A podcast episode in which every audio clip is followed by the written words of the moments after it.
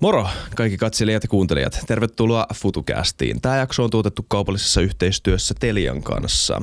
Ja muistakaa kaikki katsojat tilata kanava. Muistakaa kommentoida, jos tämä jakso herättää teissä ajatuksia ja muistakaa arvostella meidät vaikka Spotifyssa, vaikka antamalla viisi tähteä. Riippuu teidän mielipiteestä. Moi, mun nimi on Isa Krautio, mä oon tämän ohjelman juontaja ja tervetuloa tämän jakson vieras Marko, Marko Lepola Telialta. Kiitoksia, hauska olla täällä. Uusi kokemus. Joo, niin onko tämä sun ensimmäinen podcasti? No ihan ensimmäinen, mutta pitkään aikaan ensimmäinen. Tämä on sun ensimmäinen futucasti. Ensimmäinen futucasti. Tämä on ihan erilainen Se nostaa tason. Kyllä, mutta kiva, että pääsit tänne. Tota, tämä on siis toinen jakso, joka me tehdään nyt Elian kanssa yhteistyössä ja, ja meillä oli ekassa jaksossa Toni Vartiainen, oli muuten hyvä jakso, joten ei paineita Marka sulle tähän jaksoon. Mm. Mutta mä näin myös sun puheen Telia Day Oneissa tämmöisessä tietoturvatapahtumassa, mm. tai siis te keskittykää enimmäkseen tietoturvaan, mutta siellä puhuttiin kyllä muist, muist muista aiheista mm. myös. Tosi hyvä puhe. Ö, tosi hyvä kiinnotti, tosi mielenkiintoinen ja kiva vähän pureutua niihin aiheisiin kanssa tässä jaksossa. Mutta ihan ensimmäiseksi, kuka olet ja mitä teet? No hei kuulijat, siis Marko Lepola Telialta ja mulla on sellainen tota, mielenkiintoinen juttu, että mä pääsen leikkiin kyllä Telian parhailla leluilla. Eli 5G-kehitysohjelmassa mukana, ollut viimeiset neljä vuotta siinä. Ja meidän tehtävänhän on siis löytää uudelle teknologialle mielenkiintoisia käyttötapauksia. Eli käytännössä liiketoiminnan kehitystä yhdessä asiakkaiden kanssa. Ja se on äärimmäisen mielenkiintoinen ikkuna siihen, että miten tämä maailma tulee muuttumaan ja mitä me voidaan tulevaisuudessa tehdä. Mitä ne lelut on? No mehän on tehty siis viime vuosien aikana sarja tällaisia kokeiluprojekteja. Että me on menty sille rajalle, että hei nyt 5G on tulossa, se on saatavilla. Mitä sillä voidaan tehdä sellaista, mitä aikaisemmin ei ole kyetty tekemään? On lähdetty tekemään projekteja isojen suomalaisten teollisuusyritysten kanssa aitoihin ympäristöön silleen, että hei nyt rakennetaan joku semmoinen sovellus, mikä oikeasti näyttää meille sen teknologian kypsyysasetta, näyttää sitä, että mitä tarvii kehittää ja sitten myöskin tuo sille asiakkaalle jotakin hyötyjä. Niin tällaisiin projektiin, projektikartan parissa on nyt viime vuodet saanut viettää. Okei, eli siis ähm, 5G leluja. 5G-leluja, kyllä. ja sitten myös niin kuin teollisuuden tarpeisiin meneviä, meneviä leluja. Okei, okay, ennen puhutaan ehkä lelusta, niin voidaan vähän puhua siitä 5Gstä. Mi- mistä ylipäätään on kyse ja miksi se mahdollistaa niin paljon? Miksi se mahdollistaa asioita, mitä 4G ei esim. mahdollista? Hei, se on erittäin hyvä. Nyt tulee tota, aika semmoinen vaikea kokonaisuus käydä kaikki läpi, mutta mä yritän parhaani selittää että siitä, siitä, että mistä Joo. siinä on kysymys. Ensinnäkin 5G on siis uusi teknologiapohja, eli se ei ole mikään 4G-jatkumo, vaan siinä otetaan tämmöinen niin kuin hyppäys siihen, että miten se on rakennettu. Eli se on niin kuin uusi järjestelmä, uusi kokonaisuus. 4G ja 5G toki tässä alkuvaiheessa työskentelee yhdessä, mutta sitten se 5G tällaiset perusasiat, mistä mä aina ensimmäisenä halutaan kertoa, että otetaanpa tuommoinen vertailu autoihin. Että jos sun autot rupeisikin kulkeen 10-20 kertaa nopeammin kuin mitä ne tänä päivänä kulkee. Mm. Silloin olisi varmaan jonkinnäköisiä vaikutuksia siihen liikennejärjestelmään. Mm. Eikö olisikin? Mm-hmm. Niin 4G ja 5G välillä on samanlainen hyppäys. Eli me saadaan semmoinen 10-20 kertaa suurempi suorituskyky siitä tietoliikennejärjestelmästä ulos. Ja paljon. Se on paljon. Mutta se tarkoittaa siis sitä, että me saadaan liikuteltua paljon nopeammin niitä bittejä – ja se avaa taas sitten uusia mahdollisuuksia. Mennään kohta niihin, että mitä tämä niin kuin valtava bittimäärä tarkoittaa. Mutta sen taustalla on myös sitten pari muuta semmoista niin kuin teknologia-asiaa, jotka syvästi siellä muuttuu. Ensimmäinen on viiveettömyys, siis latenssi, että kuinka mm. nopeasti se bitti pääsee perille. Ja jos me pystytään tätä muuttamaan silleen, että tullaan niin kuin, siinä niin kuin millisekunti mittakaavassa paljon pienempään ja pienempään aikaviiveeseen, niin silloin päästäänkin tekemään esimerkiksi aivan uuden tyyppisiä juttuja etäohjaukseen. Ajattelepa sitä, että sä ajasit jotakin raskasta työkonetta etäältä ja se kone ei reagoiskaan mm. siinä ajassa, mitä sä tarvitset niin kuin inhimilliseen reagointiin. Jep. Kääntäisit sen auton rattiin ja ne pyörät ei kääntyskään.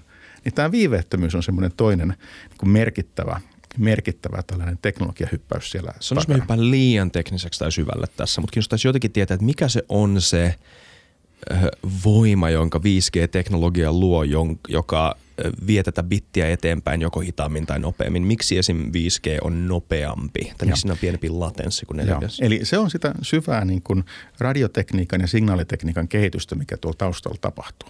Eli että saadaan aikaiseksi se, että se radiotie kykenee pakkaamaan siihen käytettävissä olevaan taajuuteen enemmän tietoa ja sitten myöskin sen tiedon lähettämisen jälkeen sen niin kuin purkaminen on nopeampaa. Eli se on mm. ihan sellaista niin kuin oikein, oikein niin kuin syvän radiofysiikan ja signaalikäsittelyn pohjaa, missä se sitten ero 4G tulee niin kuin isosti näkyviin. Okei. Okay. Mutta joo, toi on kyllä ihan selkeästi nähtävissä, että miksi esim. toi latenssin pieneys vaikuttaisi. Mm. Tai siis mä voin kuvitella kans, tuossa me puhuttiin raskaista isoista koneista, mutta myös jos haluaa etäältä mm. hoitaa, tehdä jotain leikkausta esimerkiksi ehkä. Voi Tämä robottikirurgi aina, aina tulee esiin, mutta tota, löytyy vähän vähemmän pelottavia esimerkkejä myöskin. Yksi Pelottaa. sellainen vähemmän pelottavia esimerkkejä. Eli esimerkiksi nyt ajattelet vaikka sitä, että, että jos sä käyttäisit jotakin tällaisia AR- tai VR-laseja – Siis siinä, että, että sulla on niin kuin, sulle tuodaan näkökenttään jotakin, jotakin niin kuin täydennettyä kuvaa tai, tai videota. Ja jos se kuva ei seuraa sun pään liikettä, mm. niin sä tulet hyvinkin nopeasti merisairaaksi. Kyllä. Ja tässä on esimerkiksi nyt se juttu, että jos me saadaan se riittävän viiveettömästi perille se kuvamateriaali, niin sä pystyt käyttämään sitä ilman, että tätä niin kuin pahoinvointia syntyy lainkaan. Jep. Eli ihan tämmöinen käyttömukavuuskysymys tällaisiin, tällaisiin osaan niin sovelluksista.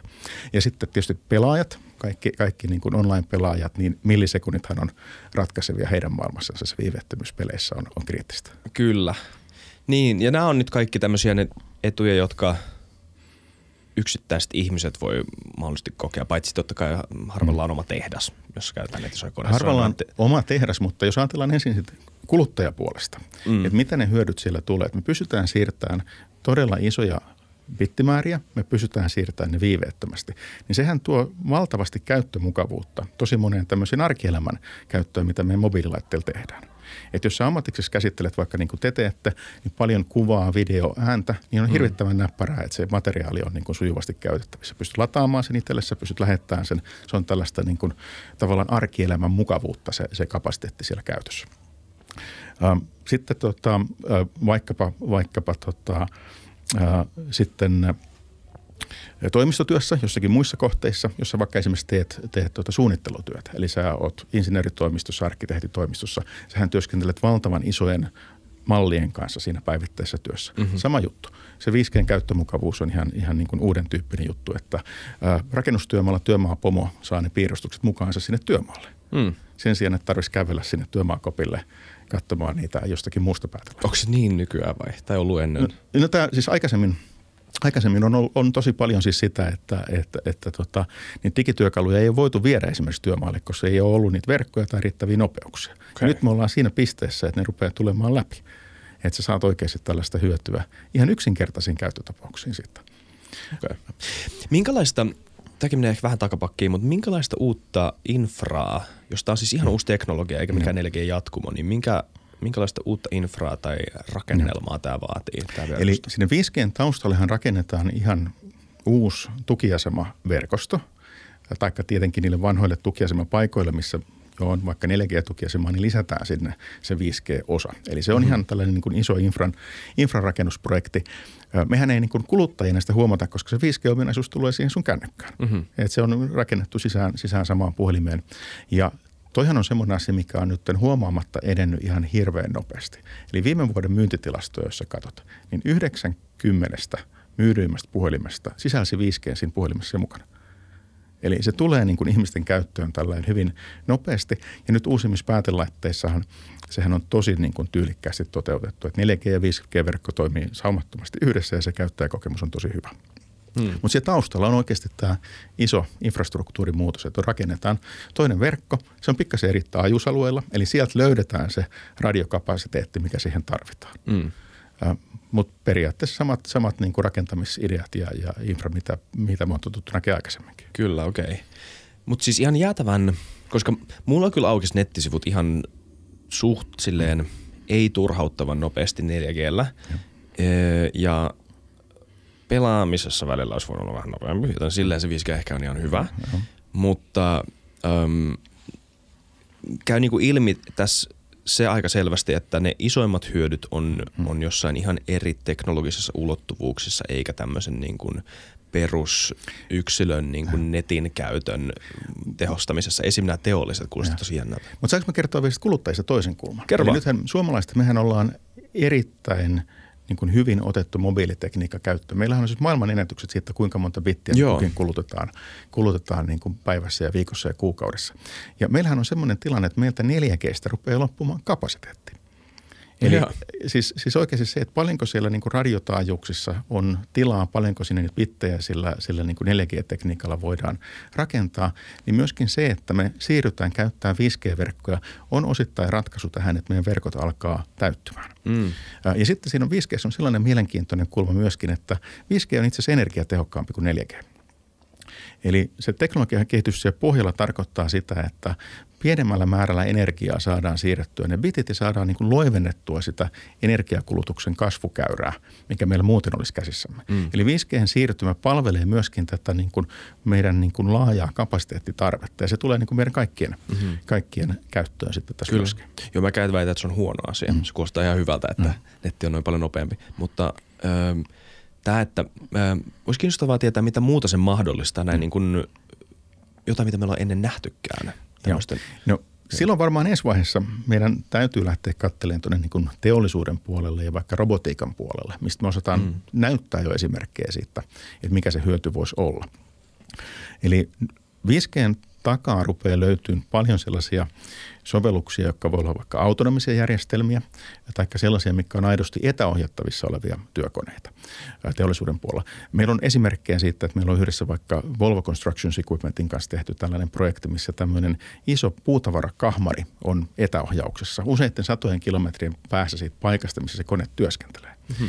Eli se mahdollistaa tällaisen jutun, että, että oikeasti niin kuin se operaatio tulee turvallisemmaksi, että ei enää ole ajamassa sitä konetta siellä puupinojen keskellä – työskentelyolosuhteet tulee miellyttävämmäksi sille kuljettajalle ja se kuitenkin mahdollistaa sen, että sitten sitä, tällaista järjestelmistä voidaan myös edetä sitten autonomisiin järjestelmiin. Että se kone pystyykin osan ajasta työskentelemään itsenäisesti ja tarvittaessa kuljettaja menee sitten, sitten auttamaan. Mm. E niin, eli monen tämmöisen autonomisen no, robotin koneen takana yleensä on vain hyvä internet. Ilman sitä se ei pärjää. Joo, siellä on aika paljon muutakin kuin hyvä, hyvä internet, mutta kyllä, kyllä, kyllä. Eli, eli, eli siellähän sellainen toinen asia, mikä 5 täytyy kertoa koko tähän juttuun liittyen, Joo. on se, että sehän, se on kuitenkin, nyt muistetaan, että se on kuitenkin siis tietoliikennemekanismi. Mutta kun se yhdistyy nyt samaan aikaan tapahtuvaan kehitykseen tosi monella muulla alueella. Hmm. Et esimerkiksi meidän mittaustekniikka, minkälaisia – tapoja meillä on vaikka tehdä kolmiulotteisia malleja jostakin tilasta, vaikka lidar-skannereilla, niin tällainen mittaustekniikan askeleet yhdistyy siihen, että kun me saadaan valtavan määrä tietoa, niin me voidaan siirtää se sen 5G avulla, mm. mutta sitten yhdistetään se siihen vaikka, että mitä mitä sille, miten se tieto voidaan prosessoida, minkälaista analytiikkaa tai videoanalytiikkaa tai muuta sille voidaan tehdä. Niin kun nämä kietoutuu toisiinsa, niin sitten kokonaisuudesta lähtee tuleen niitä niin kuin todella nopeasti kehittyviä ratkaisuja eteenpäin. Eli se, ole, se on niin kuin teknologiapalanen, joka kietoutuu moneen muuhun asiaan samanaikaisesti. Ja tämä tekee siitä kehityksestä niin kuin erityisen mielenkiintoista. Mm, niin, kyllä kun puhutaan IoTstä, tämä nyt ei välttämättä ihan täysin ole sitä, me varmaan kohta mennään enemmän siihen. Mua kiinnostaisi kysyä vielä yksi juttu yksilön, tämmöistä niin yksilön 5G-käytöstä, ehkä, tai no, kuluttaja, mitä nyt haluaa käyttääkään, mitä sanaa tuossa haluaa käyttääkään. Ö, mutta tota, mutta jo ylipäätään tähän hahmottelu, että mit, miltä tulevaisuus tulee näyttämään, jossa on näin monta eri englanniksi sana compounding, mikä se olisi suomeksi, tämmöistä niin päällekkäin rakentuvaa, ja. päällekkäin tota, asettuvaa innovaatiota. Ja mä jotenkin, kuinka paljon te pystytte ylipäätään miettimään, miltä tulevaisuus tulee näyttämään tai, tai et mitä kannattaa, mitä tulee tapahtumaan? Joo. No nyt tietysti on se, että eihän me varmuudella osata täysin ennustaakaan sitä, mutta monissa asioissa on sellaisia niin kuin isoja trendiviivoja, mitkä pystytään Joo. piirtämään. Eli me pystytään niin kuin arvioimaan vaikka jotenkin asioiden kustannuksia, että Jep. mitä vaikka joku laskentakapasiteetti tulee jatkossa maksamaan ja sitten sen takaa, että okei, jos se onkin ton hintasta, niin se avaisi tämän ja tämän tyyppisiä käyttömahdollisuuksia lisää. Ja sitten toinen asia siinä on kyllä se, että, että tähän kaikkeen niin kuin liittyy semmoinen niin kuin innovaatiosyklin käynnistyminen. Että esimerkiksi mm. robotiikkaprojekteissa me on monessa nähty se, että kun me on tuotu teolliseen ympäristöön aito palvelurobotti, niin se asiakkaalla on käynnistynyt tämmöinen niin kuin ideointi siitä, että hei nyt me nähdään, että tämä on oikeasti mahdollista. Tätä kannattaa mm. miettiä, että tähän voi panostaa ja se tuottaa niin kuin hyvin nopeasti semmoisen niin kuin, ö, laajenevan jutun siitä, että hei tämä ja tämä ja tämä juttu voisi olla mahdollisia. Mm. Lähdetäänkö miettimään niitä syvemmin. Mutta en mä usko, että kellään on semmoista, semmoista niin kuin täydellistä, täydellistä tota, vastausta. Monet on esimerkiksi katsonut niin kuin skifisarjat, siis Star Trekit ja vastaavat, osoittaa aika hyvin sen, että monet niistä asioista, mitä me aikaisemmin 90-luvulla katseltiin Star Trekissa niin kuin mahdottomina asioina, niin mm. ne alkaa itse asiassa olemaan tänä päivänä – todellisuutta. Entä Black Mirror? No ehkä, ehkä, ehkä, ehkä ei mennä sen sarjan puolelle, mutta, mutta niin kuin mun se joo, ajatus, joo, että joo, pystytään ymmärrän. ensin niin kuin visioimaan jotakin ja sitten löytää polku siihen, että miten se on toteutettavissa. Joo, ymmärrän, kyllä. Ö, yksi juttu, mikä tämä on mun mielestä liittyy tähän, me ollaan, okei, okay, tämmöinen etäily. Joo. Toisin kuin monet ehkä kuvittelee tai miten tästä usein puhutaan, etäily ei alkanut 2020 silloin, kun hmm. pandemia tuli. Se vaan, siitä vaan tuli uusi normaali, niin kuin silloin sanottiin. Koko mun elämän ajan internet on ollut tietyn näköinen tämmöinen sosiaalinen rajapinta, missä monia sosiaalisia yhteyksiä on voinut korvata sillä, että sä ja. oot tietokoneen kanssa yhteydessä. Tai ja.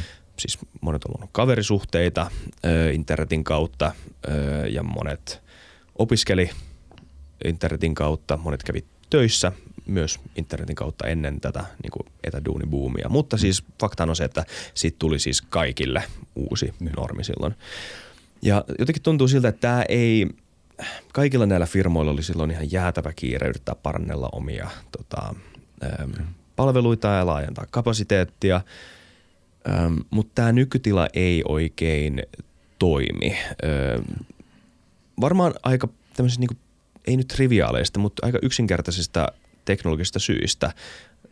Tämä latenssi on varmaan yksi. Ei, tätä kuulee usein sanottavan, ei tunnu samalta ja. olla Zoom-puhelussa jonkun mm. ihmisen kanssa ja. kuin esim. tämä. Ja. ja sillä on ihan yhdellä kokouksella ei tietenkään välttämättä ole mitään materiaalista merkitystä, mutta tuommoinen mutta alkaa jossain vaiheessa vaikuttamaan työyhteisöön, työkulttuuriin, yrityksen kulttuuriin ja sitten siitä vielä laajemmin, mä luulen, yhteiskuntaan voi ja. hyvin olla. Joten tämä nykytila ei ole hyvä. Joten tässä jotenkin tuntuu, että tässä on kaksi nyt suuntaa. Joko me mennään enemmän taas paikalliseen, enemmän analogiin, enemmän siihen, että nähdään toisiamme kasvatusten, tai sitten tämä teknologia paranee mm. ja sitten tulee niin kuin vielä mielenkiintoisempaa. Tai, tai molemmat asiat tapahtuu yhtä aikaa. Todennäköisesti Eli, eli nyt esimerkiksi vaikka se, että niin kuin siinä meidän käyttäytymisessä, kun me ollaan, ollaan verkossa, niin mikroilmeiden lukeminen jää pois. Ja sehän on mm. meillä niin kuin syvään rakentunut kyky ihmisinä, että me luetaan ihmisten niin mikroilmeitä ja tunnetiloja ja reagointia. Ja mm. se jää näistä niin kuin nykyvälineistä pois aika pitkälle. Kyllä. Ja se on myöskin sellainen tilanne, että siitähän löytyy ihan lääketieteellistä tutkimusta, että miten kuvaruudun kautta työskentely esimerkiksi nostaa sun stressitasoa ja adrenalitasoa. Eli, eli sillä on ihan siis tällaisia niin kuin syviä fysiologisia ilmiöitä. Mitä ihan meistä... vaan ruudun katsella, siis se, se, se, ihmi, että se ihmiskasvot, toisen ihmisen kasvot on niin lähellä Aa, sua, niin, niin. että se tuo sitten jo niin kuin tavallaan sille meidän apina-aivoille uhkaavan tilanteen. Joo.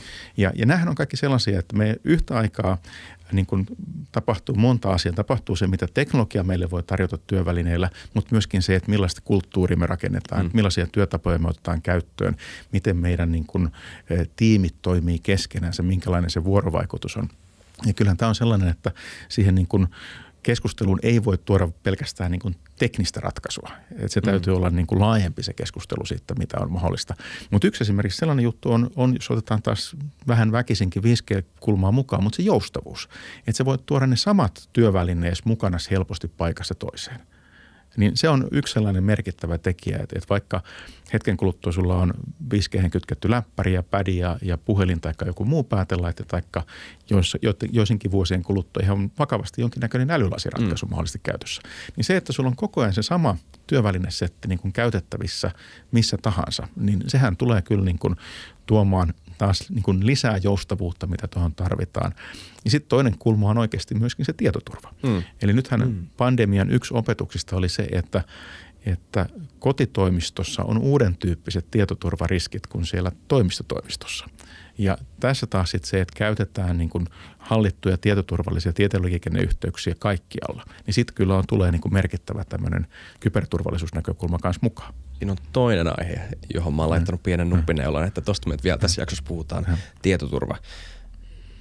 Ihan vaan välikommenttina tässä, ennen kuin me oikeasti hypätään siihen, niin vaikuttaa aika hullulta kentältä nyt vuonna 2023. Sitä, sitä se on. Se on aina ollut niin kuin – ää, vakava kenttä mm. ja, ja niin kuin siellä on aina tapahtunut paljon, mutta nyt se kaikki on tullut ehkä enemmän julkiseen keskusteluun. Mm. Ja myöskin ihan numeroina niin tämä niin kuin tietoturva tapahtumien määrät on myöskin kasvaa, kasvaa hurjasti. Aika paljon, jep. Mä luin, mitä mä luin, siis oli joku Davos, mm. Davosissa on siitä mm. puhuttu nyt tosi paljon kans mun mielestä. Sieltä tuli joku raportti ja itse kun muistaisin ne numerot paremmin, mutta jotain, että olisiko nämä tämmöiset niin organisoidut DDoS-hyökkäykset noussut jollain 79 prosentilla. Mm. Mä en muista, mitä siinä mitattiin. Mitattiinko siitä kaikkea vai oliko se yhteen yritykseen tai tiettyihin yrityksiin kohdistuneita, mutta kuitenkin puhutaan tuosta mittaluokasta, mitä mitataan. Mutta joo. Ähm, niin, mutta mikä näkemys sulla on tuohon? Oli hyvin kuvailtu mm. siis asetelma, tämä, että nämä on ne kaksi asiaa, mm. jotka tähän etätyöhön liittyy. Mitä sä, mitä sä, miten sä näet tämän asian tapahtuvan? Sä vähän viittasit siihen, että molempiin suuntiin. Joo, mm. totta kai varmasti nyt kun ei ole enää pandemia samalla tavalla, mm. niin joo, toimistossa on varmaan kivan olla, mutta mitä, mitä sitten se toinen puoli? Mm. Niin, mitä siis, uusia etäilymahdollisuuksia Mitä uusia etäilymahdollisuuksia? Nyt esimerkiksi yksi sellainen kysymys on, oikeasti on mielenkiintoinen avaus siinä, että nyt teollisuudessahan ei oikeastaan koskaan laajamittaisesti kyetty tekemään etätyötä. Mm. Mutta mitäs jos se mahdollistus? Niin, niinpä. Että oikeasti olisikin niin kuin sellaisia teollisuuden töitä, mm. jotka oikeasti voi suorittaa etänä, siis valmistavan teollisuuden töitä. Ja kyllä me ruvetaan näkemään siitäkin jo jotakin niin kuin avauksia. Me puhuttiin tuossa siitä viiveettömyydestä ja tästä robotiikasta.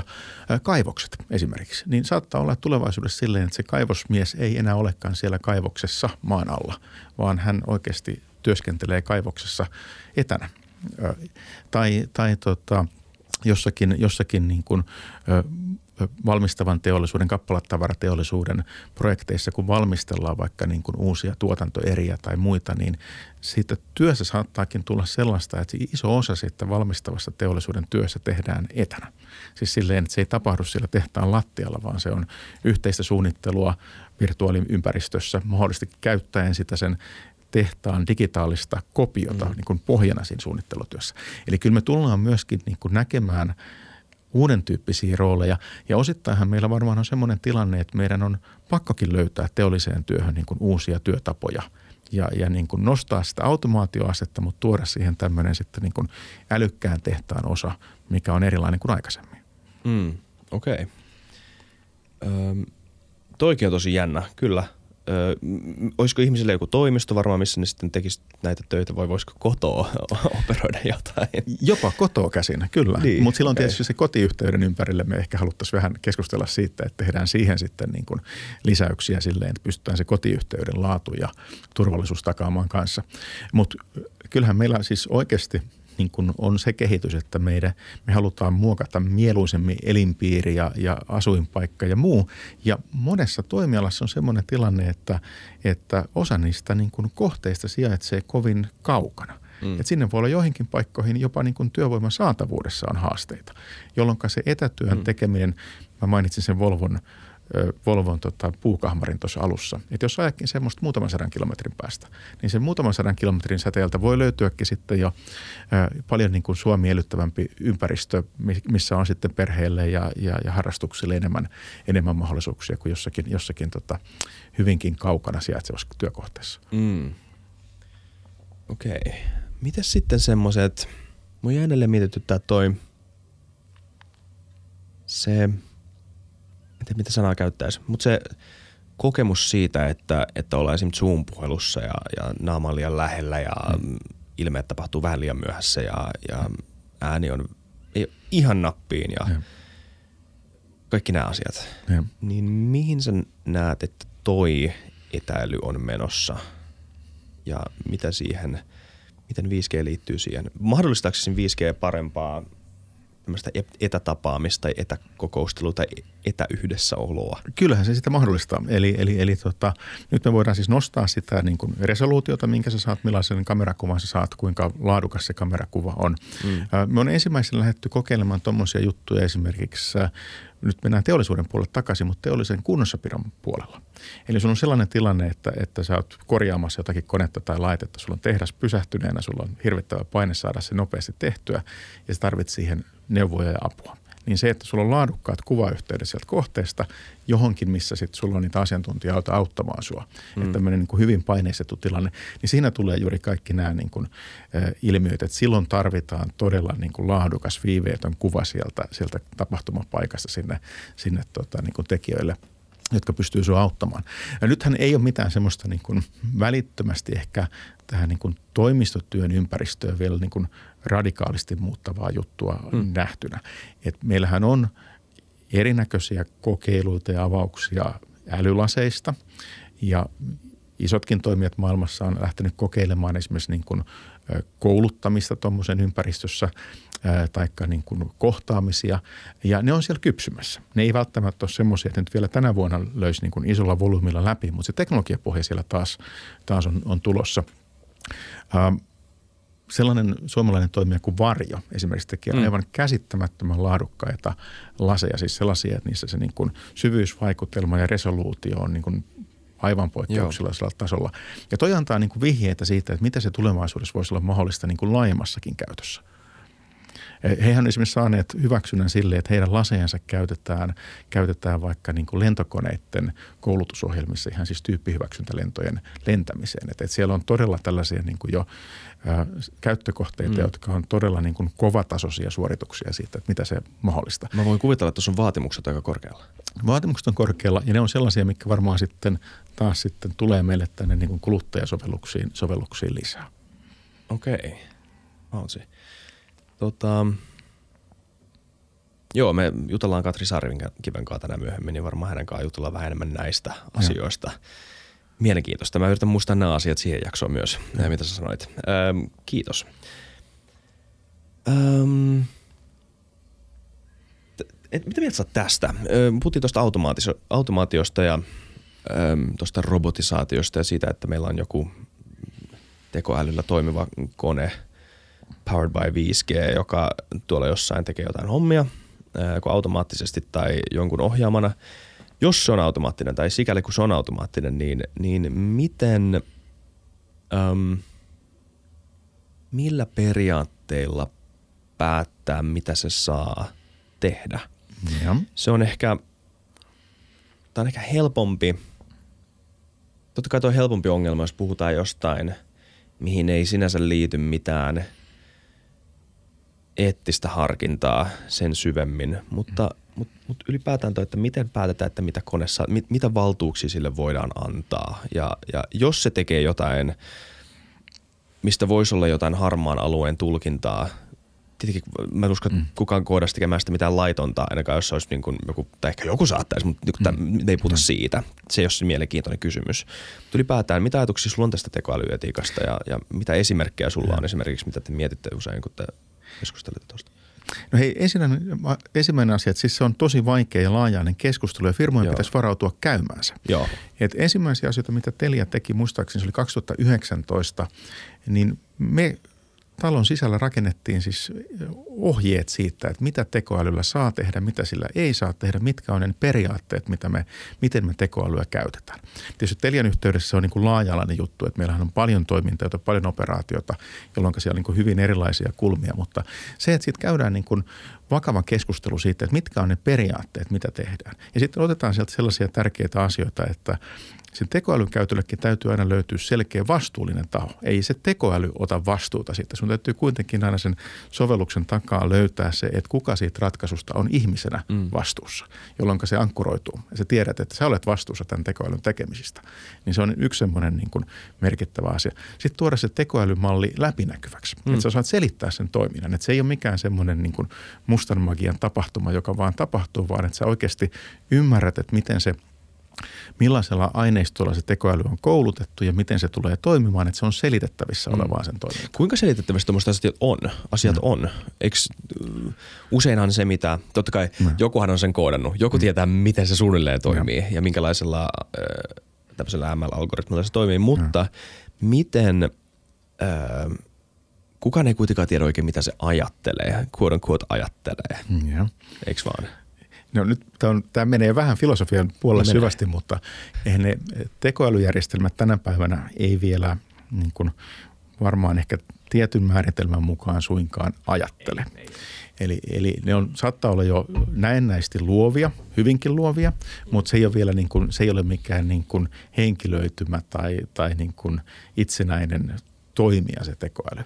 Ja mehän nähdään esimerkiksi, me aika paljon tehdään videoanalytiikkaan liittyviä projekteja tässä meidän 5G-kokonaisuudessa. Ja siellä me pystytään näkemään sen niin kuin tekoälymallin oppiminen, että mitä, mitä asioita se oppii, minkä tyyppisissä tilanteissa se tekee virheitä. Ja se on täysin niin kuin läpinäkyvä juttu, että me Joo. tiedetään, että näyttämällä tämmöiset opetusaineistot me saadaan tällainen niin kuin oppimisreaktio ja sitten me voidaan, voidaan korjata sitä. Että se ei ole semmoinen niin kuin selittämätön mysteeri, niin. vaan me tiedetään se mekanismi, että kuinka se ton tempun oppi ja me pystytään testaamaan sitä. Että tällaisissa tilanteissa se esimerkiksi saattaa erehtyä tai me saadaan niin kuin ymmärrys siitä, että sen mallin luotettavuus on tietyllä tasolla ja sitten osataan kertoa, että mihin sitä voi käyttää ja mihin se ei tule soveltumaan, missä se riskitaso tulee liian suureksi, että se malli voisi erehtyä. Just niin, okei. Okay. Koska tuota kuulee sanottavan aika paljon, että, että niin kuin jopa äm, harva tämmöinen niin kuin tekoälyn kanssa työskentelevä tietää oikeastaan, että miten se algoritmi loppujen lopuksi toimii. Mutta toi on ehkä vähän ylisimplifioitu. Joo. Ei, siis, tota, nyt tietysti on sitten se, että sen ympärillähän on hyvin niin kuin äärimmäisen nopeasti kehittyvä tilanne tällä hetkellä. Et päivittäin sä luet aiheisia mm. läpimurtoja ja esimerkkejä ja muita. Et se on semmoinen aihe, missä ei myöskään ole semmoista niin kuin totuutta, joka olisi nyt aina ja ikuisesti totta. Eli sitä kehitystä täytyy kyllä seurata hyvin tarkkaan. Ja sitten kun sitä otetaan sovelluksia, niin silloin täytyy sen sovelluskohteen ympärillä ymmärtää, että missä sen mahdollisuudet ja rajat sitten tulee vastaan. Kyllä. IoT. Se on juttu, joka aika vahvasti kytkeytyy 5G. Kyllä, joo. Mikä on IoT, Internet of Things? IoT, no siis perusajatus on siinä se, että me voidaan jonkun laitteen toiminnasta kerätä tietoa, siirtää se eteenpäin ja sitten sen kerätyn tiedon varassa tehdä joku fiksu päätös. Eli vaikka, vaikka tota, muuttaa jotakin toimintaa tai lähettää joku hälytys tai huomio. Eli se, se että niin kuin aikaisemmin tyhmä laite voidaan saada niin kuin osallistumaan siihen päätöksentekoon, keräämään tietoa, lähettämään se tieto eteen, eteenpäin meille sitten käytettäväksi. Tyhmä laite on laite, jossa ei ole mikrosirua. No mikrosiruja varmaan on ihan sellaisissakin laitteissa, jotka, jotka, tota, ei, ole verko, jotka ei ole verkotettuja. Mutta nyt tässä on ideana se, että se laite kykenee niin, lähettämään niin, tieto, tieto, Joo, anteeksi, tie, lähettää tietoa itsestänsä eteenpäin siitä tilanteesta, missä se laite toimii tai sen toiminta, toiminnasta. Niin se, se, että se tieto on saatavilla, niin siinä mm. on se niin kuin IoTn juju. Mutta se pelkästään, että sä pystyt keräämään tietoa, ei ole vielä hyödyllistä. Sun pitää kyetä tekemään jotakin niin merkityksellistä sen tiedon varassa. Tämä on vanha esimerkki ja tämäkin asia on mennyt hirveästi eteenpäin, mutta silloin kun IoT tuli, niin jossakin vaiheessa me oltiin tosi innostuneista älyroskiksista. Siis siitä, että sä pystyt mittaamaan roskiksen täyttöastetta mm. ja lähettämään sen täyttöastetiedon eteenpäin. Mutta vasta sitten, kun se sun roska-auton reitti muuttuu, taikka se sun keräily tehostuu, niin sitten IoT oikeasti on arvo. Hmm. Ja tämän kynnyksen ylittäminen itse asiassa ei ole ollenkaan niin kuin helppo temppu, että sillä kerätyllä tiedolla saadaan tuotettua jotakin arvoa, mutta kyllä meillä alkaa olla esimerkkejä siitä, missä se on niin kuin käytännössä oikeasti jo niin kuin arvokasta. Mun on pakko kertoa sellainen, Joo. että me on Telialla – tehty nyt useita vuosia siis älybussien kanssa töitä. Silleen, että, että niin kuin bussiin voidaan rakentaa tämmöinen IoT-ratkaisu, mikä kerää tietoa sen ajoneuvon tilasta, siis polttoaineen kulutuksesta, syntyvistä vioista – sen kuskin ajotavasta. Ja ihan jo pelkästään ton tiedon keräämisellä niin me saadaan aikaiseksi valtavia säästöjä polttoaineen kulutukseen ja sen ajoneuvon huoltokustannuksiin. Eli me pystytään keräämään se tieto, me pystytään vertailemaan sitä, me pystytään niin kuin neuvomaan kuljettajaa ihan reaaliaikaisesti, me pystytään vertailemaan, vertailemaan sitten vaikka niin kuin isomman kuljettajajoukon ajosuorituksia ja aloittamaan sitten oikea-aikainen koulutus ja neuvominen siinä. Mutta se ei myöskään niin kuin rajoitu pelkästään siihen polttoainetehokkuuteen tai tähän niin kuin ajoneuvojen huoltoon, mutta sä voit viedä sen paljon pidemmälle silleen, että nyt esimerkiksi kun ollaan siirrytty tai ollaan siirtymässä laajasti sähköbusseihin, hmm. niin sua rupeakin kiinnostaa se, että miten sä rakennat sen optimoinnin siihen latausjärjestelmään. Eli sunhan täytyy valtava energiamäärä saada sitten ladattua niihin, niihin, niihin busseihin oikea-aikaisesti. Kaikki ei voi ladata samaan aikaan. Sun pitää niin kuin kerätä se tieto ja optimoida sitä koko operaatiota aivan uudella tavalla. Ja siinä taas saavutetaan ihan hirvittäviä hyötyjä siitä, että se on IoT-ratkaisu. Mm. Eli saadaan niin kuin paljon ympäristöystävällisempää ja tehokkaampaa energiankäyttöä. Joo. M- mitä kaikki tota, IoT-esimerkkejä sulla on? Mist, mitä kaikkea voi älystää? No tähän varmasti löytyy ihan niin kuin loputon kirjo niin. esimerkkejä. Niin. Mut tietysti, periaatteessa mitä vaan. Periaatteessa mitä vaan, mutta nyt sellaisia varmaan niin kuin yleisempiä juttuja on, että, että siis niin kuin terveydenhuollon puoleltahan löytyy paljon sellaisia, että me pystytään niin kuin, ö, ihmisten terveyteen liittyvää mittausdataa hyödyntämään tai sairauksien hoitoon liittyvää mittausdataa, että kerätään paljon enemmän semmoista tietoa, mitä lääkärille ei aikaisemmin ollut mahdollisuus kerätä sit potilaasta taikka, taikka, taikka, taikka näin. Otetaan se, se hyöty. No, sitten on, on tosi paljon, paljon tätä todella niin kuin, ää, liikkumiseen, liikenteeseen liittyviä IoT-ratkaisuja on, on, on, on paljon. Ää, tota, monet IoT-ratkaisut on kyllä myös siellä kovan teollisuuden puolella taas. Et esimerkiksi vaikka ajattelet ää, Teslahan on oikeasti niin kuin valtava IoT-laite. Että Kyllä. Ajoneuvo kerää niin kuin valtavan määrän tietoa itsestänsä ja ajotapahtumista ja sitä käytetään sitten sen edelleen kehitykseen. Hmm. Tai samalla tavalla yksi meidän asiakkaista on Ponsse, eli metsäkoneiden verkottaminen. Että se metsäkoneen keräämä tieto, sen käyttäminen siihen operaation optimointiin tai sen koneen kehittämiseen. Niin kaikki on semmoisia niin IoT-esimerkkejä, missä on, on, on takana niin kuin monia – kiinnostavia eh, juttuja. Kempowerin latausasemat, siis se, että, että, että tota, latausasemat onkin silleen, että niistä kerätty tieto voidaan käyttää sekä siihen operaatioon että sen tuotteen kehittämiseen. Niin siellä on monta tämmöistä asiaa, mitkä on helppo mainita niin kuin esimerkkinä. Okei, okay, joo kyllä. Sitten seuraava kysymys siitä, että mitä kannattaa tai mitä voi tota, älystää, niin mitä kannattaa älystää? No ainakin semmoinen, missä sä pystyt oikeasti löytämään sen koko ketjun, että minkälaisia parempia päätöksiä sä sen kerätyn tiedon varassa tekisit. Et jos, jos et sä pysty sitä löytämään niin kuin etukäteen, että mikä on se niin kuin todellinen, todellinen niin kuin hyöty, että mitä mä tästä tulen saavuttamaan, niin, niin silloin ehkä ei kannata vielä lähteä niin kuin ihan laajamittaisesti älyllistämään jotakin, jotakin tota, tuolijalkaa tai jotakin, jotakin mm. muuta.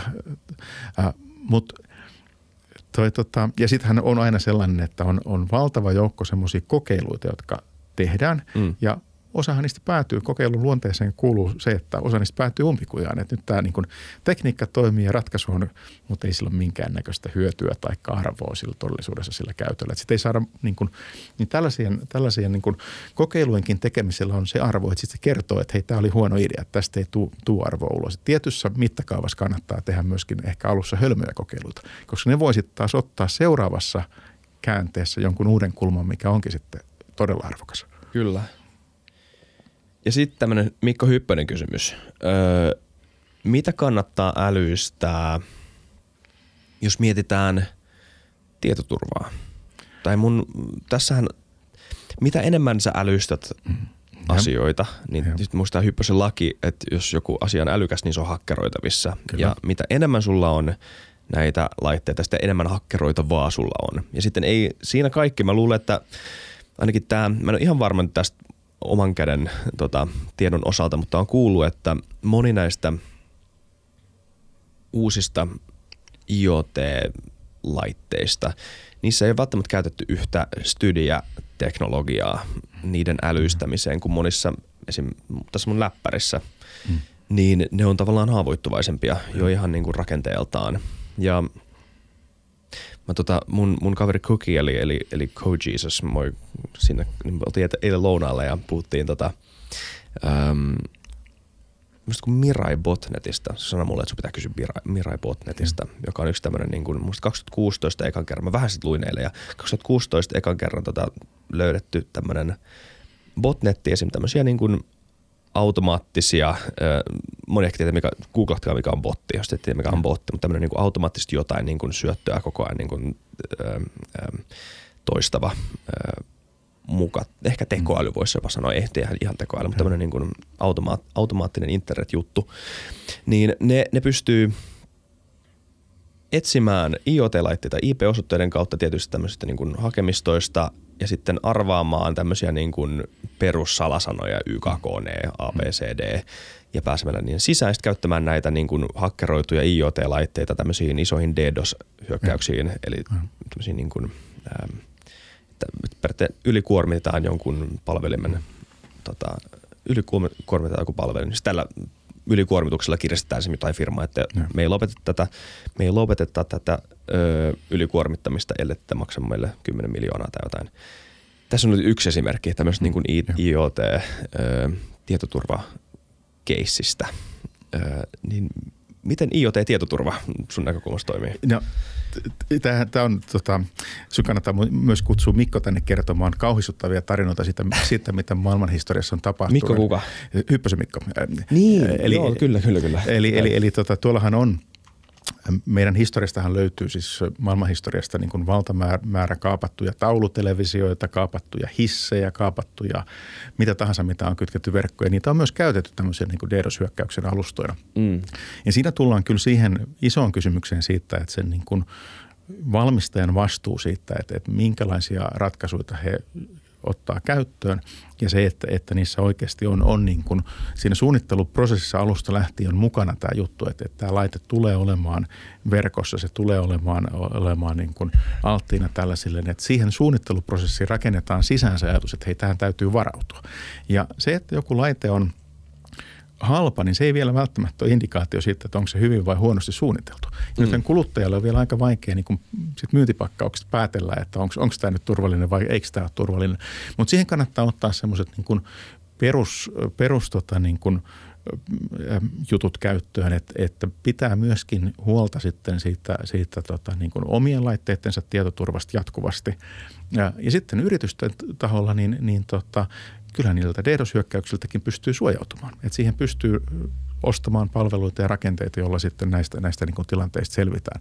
Et ei se ratkaisematon ongelma ole, mutta se täytyy tuoda niin kuin siihen ytimeen mukaan, että ei suunnitella laitetta, jos ei suunnitella myöskin sitä tietoturvajuttua siihen ympärille mukaan. Joo, ja ihan semmoinen niin perus, näissä aina on hyvä puhua mm. jostain vinkkeistä, kun tämä on, niin, tämä on niin uusi asia mm. monelle ihmiselle ja moni ehkä ajattelee. Ja mäkin olen varmaan joskus jättänyt jostain omasta – modemista tai tämmöistä routerista mm. vaihtamatta sen niin kuin tehdasasetussalasanan, mutta sekin ja. kannattaa kyllä vaihtaa. Se kannattaa vaihtaa ehdottomasti ja sitten ihan se, se minkä mä jo sanoinkin, mutta se, että niin kuin vaikka puhelimen tai läppärin tai muut, niin se perusasia, että virustorjunnat kunnossa mm. ja se, että kiinnittää siihen niin kuin asiaan huomiota, seuraa uutisia, on jotenkin niin kuin tietoinen siitä, että meidän maailmankuvassa on nyt tämmöinen uusi ilmiö, joka pitää ottaa huomioon. Joo. Mä muistan, tai siis tämä nyt on yksi syy, yksi hyvä syy tota vaihtaa nämä salasanat. Mä luen tästä Miraista sen verran. Tätä siis edelleen on olemassa. No. Tämä löydettiin 2016, mutta totta kai tätä niin liikkuu siellä sun täällä. Öm, se, tämä Mirai identifioi haavoittuvaisia IoT-laitteita ja sitten käyttäen tämmöistä niin kuin koodattua luetteloa, jossa on 60 eri tämmöistä niinku tavallista tehdasasetussalasanaa. Ja siis vaan ja. 60. Ja. Sitten se arvaa niistä. Että se on varmaan joku näistä ja. YKKN, ABCD, ja. Ö, 1111 ö, ja tälleen. Ja sitten jos joku niistä on oikein, niin sitten tada, sulla on hakkeroitu IoT-laite, tuolin jalka tai whatever, ja. mikä se nyt onkaan. Joo, siis tähän se pelottava juttu ja useimmiten se salasanahan on siis myöskin sinne myyntipakkaukseen kirjoitettuna, että niin. siitä löytää ihan, ihan, ihan suoraan. Kyllä. Öm, Joo, mutta tota,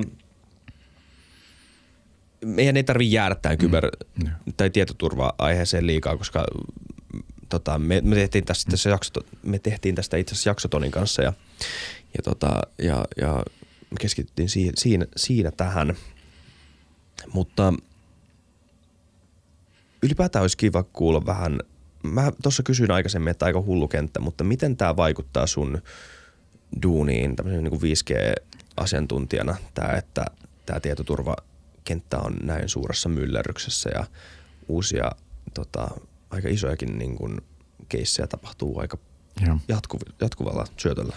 Ja siis sehän on, se on, niin kuin, se on täysin niin kuin arkipäiväinen osa sitä, että kaikissa niin kuin ratkaisusuunnittelu – projekteissa aina täytyy ottaa se jotenkin mukaan. Joo. Sitten toki on sellaisia, sellaisia asioita, että, että tota, teollisuudessahan aletaan siirtyä myöskin siihen, että niitä 5G-ratkaisuja tehdään privaattiverkkoina. Että rakennetaan mm. täysin sen asiakkaan tiloihin, ympäristöön, heille täysin oma mahdollisesti muusta maailmasta täysin irrallinen järjestelmä. Hmm. Ja sekin on taas, vaikka se on jo niin kuin lähtökohtaisesti, kun se on irtikytkettympi, niin astetta turvallisempi, mutta myöskin sellaisen ratkaisun sisällä se 5G-tietoturvakeskustelu on täysin, täysin olennainen.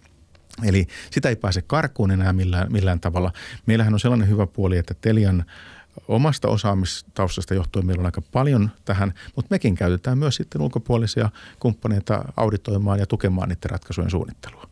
Hmm. Et, et se on, tarkoittaa siis sitä, että tässä maailman ajassa se kenttä liikkuu niin nopeasti, että siihen oikeasti Teliankin täytyy käyttää niin kuin paljon panoksia mm. ja paljon tukea siihen kumppaniverkoston tukeen, kun niitä käydään läpi. Joo, jos on mielenkiintoista. Tämä mun kaverikin, josta mä mm. puhuin, niin sekin tekee työ, mm. työskentelee tämmöiselle firmalle, joka tekee tämmöistä IoT-tietoturvaa. Mm. Ja se on aika fiksu ja jännä tapa, miten ne sitä tekee. Ö, tosi jotenkin yksinkertainen, kun se selitti, mutta, mutta erittäin toimiva mm. kuulemma. Joten hyvät näitäkin tyyppejä on. Joo, siis se on, ja se on erittäin sellainen, että jos, jos tulevaisuuden vinkkejä pitäisi antaa niin uravalintavinkkejä, niin. niin tietoturvan parista kyllä varmuudella löytyy tulevaisuudessa niin kuin paljon kiinnostavia mahdollisuuksia. Joo, voin kuvitella. Öm, tota, nyt vähän skifi-kysymys. Tuo hyperautomaatio mistä, sä voit ehkä mielellään määritellä termin hyperautomaatio, mutta tota, minkälainen maailma, tämä menee nyt siihen, mistä mä vähän aikaisemmin puhuin, että miten me voidaan mallintaa tämmöinen, tai miltä maailma saattaa näyttää, joka on näin niin kuin mm. hyperautomatisoitunut ja kaikki tapahtuu vähän niin kuin itsestään jopa, tai mm. vaikuttaa siltä monelle, joka käyttää eri laitteita tai on tuolla kadulla, kaikki saattaa olla vähän niin kuin enemmän tai vähemmän automaattista, niin miltä tämmöinen maailma näyttää, Mitä, kuinka pitkälle te hahmottelette tämmöistä ja. hyperautomaatio?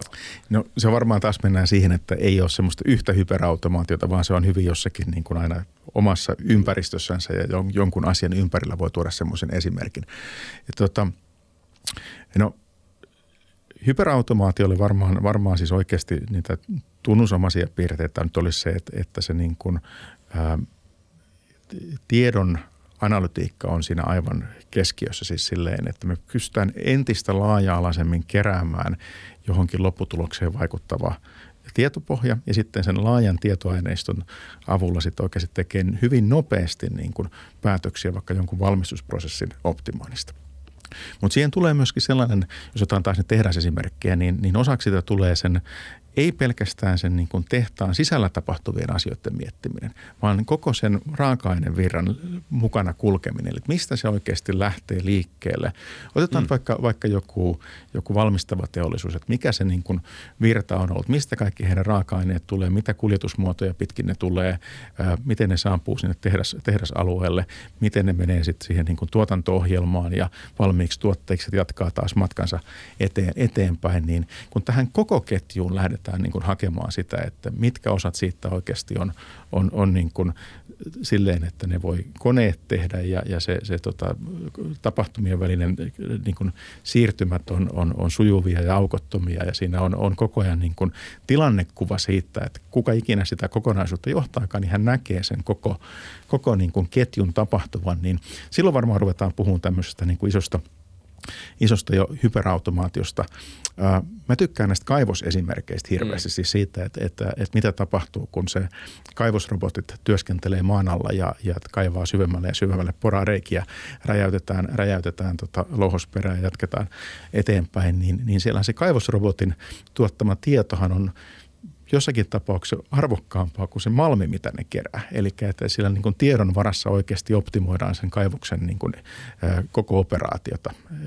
Paljonko se kuluttaa energiaa ja, ja miten, miten tota, niin kuin, sitten sen kaivostyön niin kuin seuraavat vaiheet kannattaa optimoida, vaikka niin kuin murskaamot ja, ja metallijalostus – niin tällaisista ketjuista alkaa syntyä semmoisia niin kuin mm. huikeita, huikeita niin kuin hyperautomaatioketjuja. Et se ei ole yksittäinen toimija, vaan se on pidempi tämmöinen mm. niin kuin tapahtumaketju.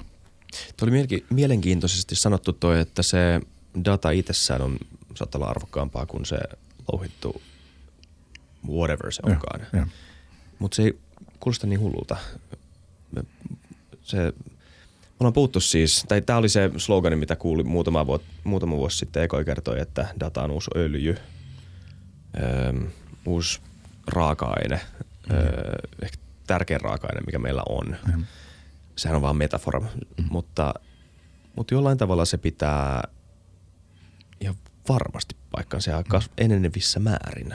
Ja, ja sittenhän se myöskin niin kuin liittyy siihen tuotantoon, mutta myöskin sen koko prosessin kehittämiseen. Että mm. sä oikeasti näet vaikka jonkun autotehtaan kokonaistoiminnasta, että miten sitä voidaan, voidaan, voidaan parantaa, parantaa siinä, että se, se niin kuin datan visualisoiminen, analysoiminen, jakaminen muiden toimijoiden käyttöön, niin siinä tulee olemaan semmoisia asioita, mikä on niin kuin merkittäviä askeleita eteenpäin. Joo. Toinen, eli siis joka ikinen ala, sikäli kun ne älyystyy tai mm. ne käyttää laitteita, jossa on äm, tämmöistä älypotentiaalia, öö, mä en tiedä tarkoittaako sitä yhtään mm. mitään, öö, niin, niin alat tulee olla jatkuvassa muutoksessa. Ja. Joo, jatkuvassa muutoksessa, mutta osittain me kyllä tarvitaan niin kuin siis sellaisia, mehän tiedetään nyt, että niin kuin tässä isossa mittakaavassa, niin meidän täytyy muuttaa meidän niin kuin vaikutuksia ympäristöön. Kyllä. Meidän täytyy muuttaa meidän, meidän niin kuin energiatuotantojärjestelmää.